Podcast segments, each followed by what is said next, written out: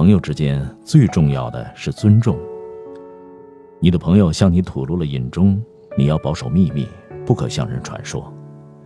也许你的朋友还向别人吐露了这隐衷，你仍要当做只有你一人知道一样，不可让秘密由你传播出去。你的朋友最需要你的时候，你一定要出现，但是，这不能成为理由，认为你因此就有了随时在他面前出现的权利。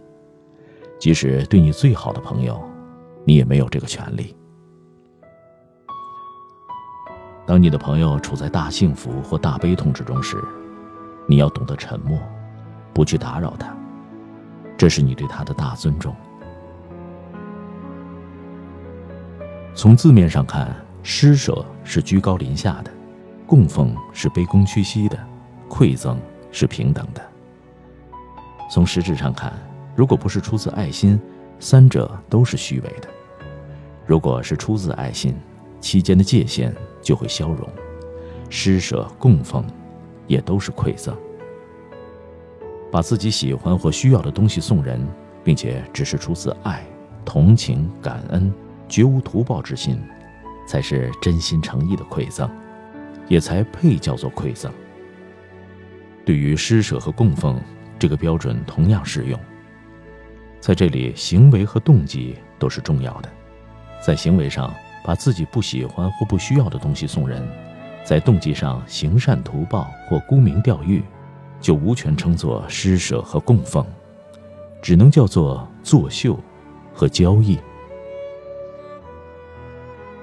做事有两种境界，一种是功利的境界，事情及相关的利益是唯一的目的，于是做事的时候毕竟会充满焦虑和算计；另一种是道德的境界，无论做什么事，都把精神上的收获看得更为重要。做事只是灵魂修炼和完善的手段，真正的目的是做人。正因为如此，做事的时候。反而有了一种从容的心态和博大的气象。从长远看，做事的结果终将随风飘散，做人的收获却能历久弥新。如果有上帝，他看到的只是你如何做人，不会问你做成了什么事。在他的眼中，你在人世间做成的任何事，都太渺小了。在一个人人逐利的社会上，人际关系必然复杂。如果大家都能够想明白人生的道理，多多的关注自己生命和灵魂的需要，人际关系一定会单纯的多，这个世界也会美好的多。由此可见，一个人有正确的人生观，本身就是对社会改善做了贡献。你也许做不了更多，但这是你至少可以做的。你也许能做的更多，但这是你至少必须做的。世界上特立独行的人为什么这么少？